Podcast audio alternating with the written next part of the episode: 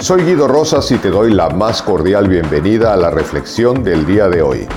Te recuerdo que en la descripción puedes encontrar la liga para tomar el curso de autoliderazgo desde cualquier lugar del mundo y así tomar las riendas de tu vida.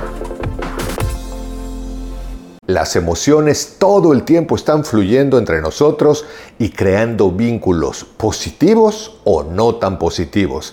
Y Daniel Goleman, uno de los más grandes maestros de la inteligencia emocional, dice que en la comunicación no hay comunicación neutra. O comunicamos algo agradable o algo desagradable, pero aun cuando pensamos que puede ser intrascendente, algo nos está dejando, algo estamos recibiendo y algo estamos comunicando.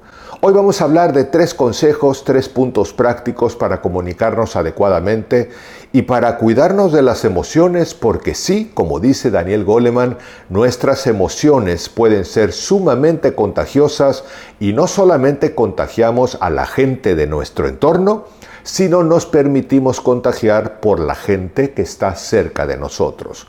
¿Cuántas veces no te ha pasado que te sientas, por ejemplo, a tomar el café con un amigo y ese amigo durante media hora o cuarenta y cinco minutos no hace otra cosa más que quejarse, criticar a otras personas, hablar mal del sistema, hablar de lo mal que le va en la vida, de lo enfermo que está, de lo mucho que sufre, de lo deprimido que se siente y cosas por el estilo? Y cuando tú te levantas de esa mesa, a pesar de haberlo intentado ayudar e intentado apoyar, probablemente sin éxito, te sientes de alguna manera contagiado por toda esa energía.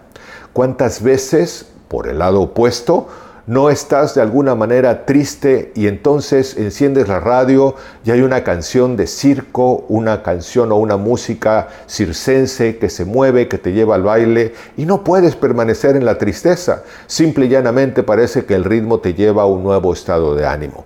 Pues así son las emociones. Nosotros, cuando no nos percatamos de esto, muchas veces generamos vicios en nuestras relaciones y nos relacionamos desde nuestra propia melancolía, desde nuestra propia tristeza, desde nuestro propio hábito de quejarnos o de lamentarnos por las cosas, con gente que está sintonizando con nuestras emociones. Y entonces lo que hacemos es, en colectividad, nos vamos quejando y vamos sufriendo en colectividad. Por otro lado, también las personas más proactivas, las personas más positivas, las personas más alegres, por lo general no están buscando relacionarse con personas con las que estén todo el tiempo hablando de tristezas y de melancolías y de dolores, sino buscan relacionarse con gente con quien puedan pasar la vida bien y vivirla de la mejor manera posible. Esto no quiere decir, por supuesto, que no escuchemos de pronto a un buen amigo que esté pasando por un mal momento, que esté triste, que haya tenido un problema, pero hay que tener mucho cuidado, porque una cosa es ser compasivo para escuchar en algún momento alguna queja o alguna tristeza o alguna melancolía, y otra cosa es generar el hábito de relacionarnos de determinada manera con todas las personas con las que nos vamos relacionando. En primer lugar, hay que entender algo. Todos somos energía. Y como yo siempre digo, si estás conectado a Radio Tragedia, pues evidentemente estás sintonizando Radio Tragedia. Si estás conectado a Radio Alegría, pues estás sintonizando Radio Alegría. Luego, entonces, ¿cómo son las relaciones? Me gustaría mucho invitarte a observar cómo suele ser tu círculo más cercano. ¿Es gente que suele estar alegre? ¿Es gente que suele producir positivismo, constructividad, éxito, una vida mejor? ¿O es gente que suele usar demasiado tiempo en quejarse todo el tiempo de todo y de todos y todo el tiempo está clavado en la tristeza y en la melancolía? El primer consejo es que te entrenes a ser consciente de tu comunicación emocional. Siempre nos estamos comunicando emocionalmente. Y si yo no me percato de esto, me estoy dejando contagiar o estoy contagiando a la gente de mi entorno de lo que estamos compartiendo. Entonces, cuando una persona toma conciencia de sus emociones y empieza a vincularse con gente más constructiva, como he dicho, no quiere decir que no podamos escuchar de pronto a alguien triste. Simple y llanamente que no sea realmente el propósito de nuestras relaciones el reunirnos con personas para quejarnos, para criticar, para lamentarnos y para sufrir, sino por el contrario, Busquemos personas que nos incentiven, que nos motiven, que nos ayuden a crecer y que nos lleven a un mejor estado anímico. La calidad de tu selección de relaciones tiene que ver mucho con tu estado emocional y yo te propondría que prestaras una especial atención a cómo es realmente tu comunicación emocional con las personas de las que te rodeas y que en la medida de lo posible te rodees de gente que realmente te enriquezca. El segundo punto es aprender a cultivar empatía y compasión. Empatía es aprender a ponerte en los zapatos del otro. Compasión es comprender que no todos estamos viviendo el mismo proceso. Probablemente algunas personas de las que amamos, de las que queremos, están pasando un mal momento y hay que ser compasivos y hay que ser empáticos para escucharlos, pero también propiciar el que de alguna manera compartamos pensamientos constructivos y que no se vuelva un círculo vicioso de comunicación de lamentos que solamente en vez de llevarnos a los dos a salir, nos lleve a los dos a hundirnos. Hay que estar muy alertos para, para ser empáticos, para ser compasivos, pero no dejarnos atrapar por las emociones ajenas y no contagiar a los demás de nuestras propias emociones. Escucha otra música. Y cuando digo escucha otra música, me refiero a la música en todo sentido.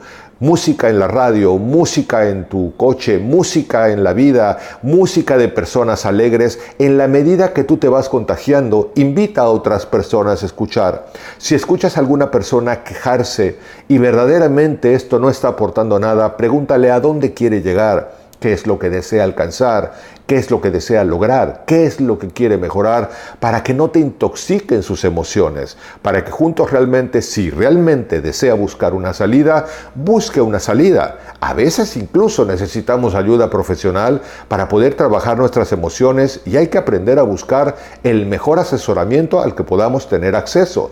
Pero, una vez más reitero, conéctate con lo mejor de tus emociones internas, personalmente. No te autoconsientas realmente estar autoflagelándote todo el tiempo y busca mucho relaciones de calidad con las que puedas cultivar una actitud de empatía y de compasión, pero siempre buscando una mejor energía posible, porque la melancolía también puede ser un hábito. Independientemente de que nuestro temperamento pueda tener una tendencia a la melancolía, también podemos hacer de la melancolía un hábito y necesitamos probablemente trabajar más en la práctica constante para buscar la parte alegre de la vida, para buscar el lado divertido y la parte constructiva que nos lleve a construir justamente una vida mejor.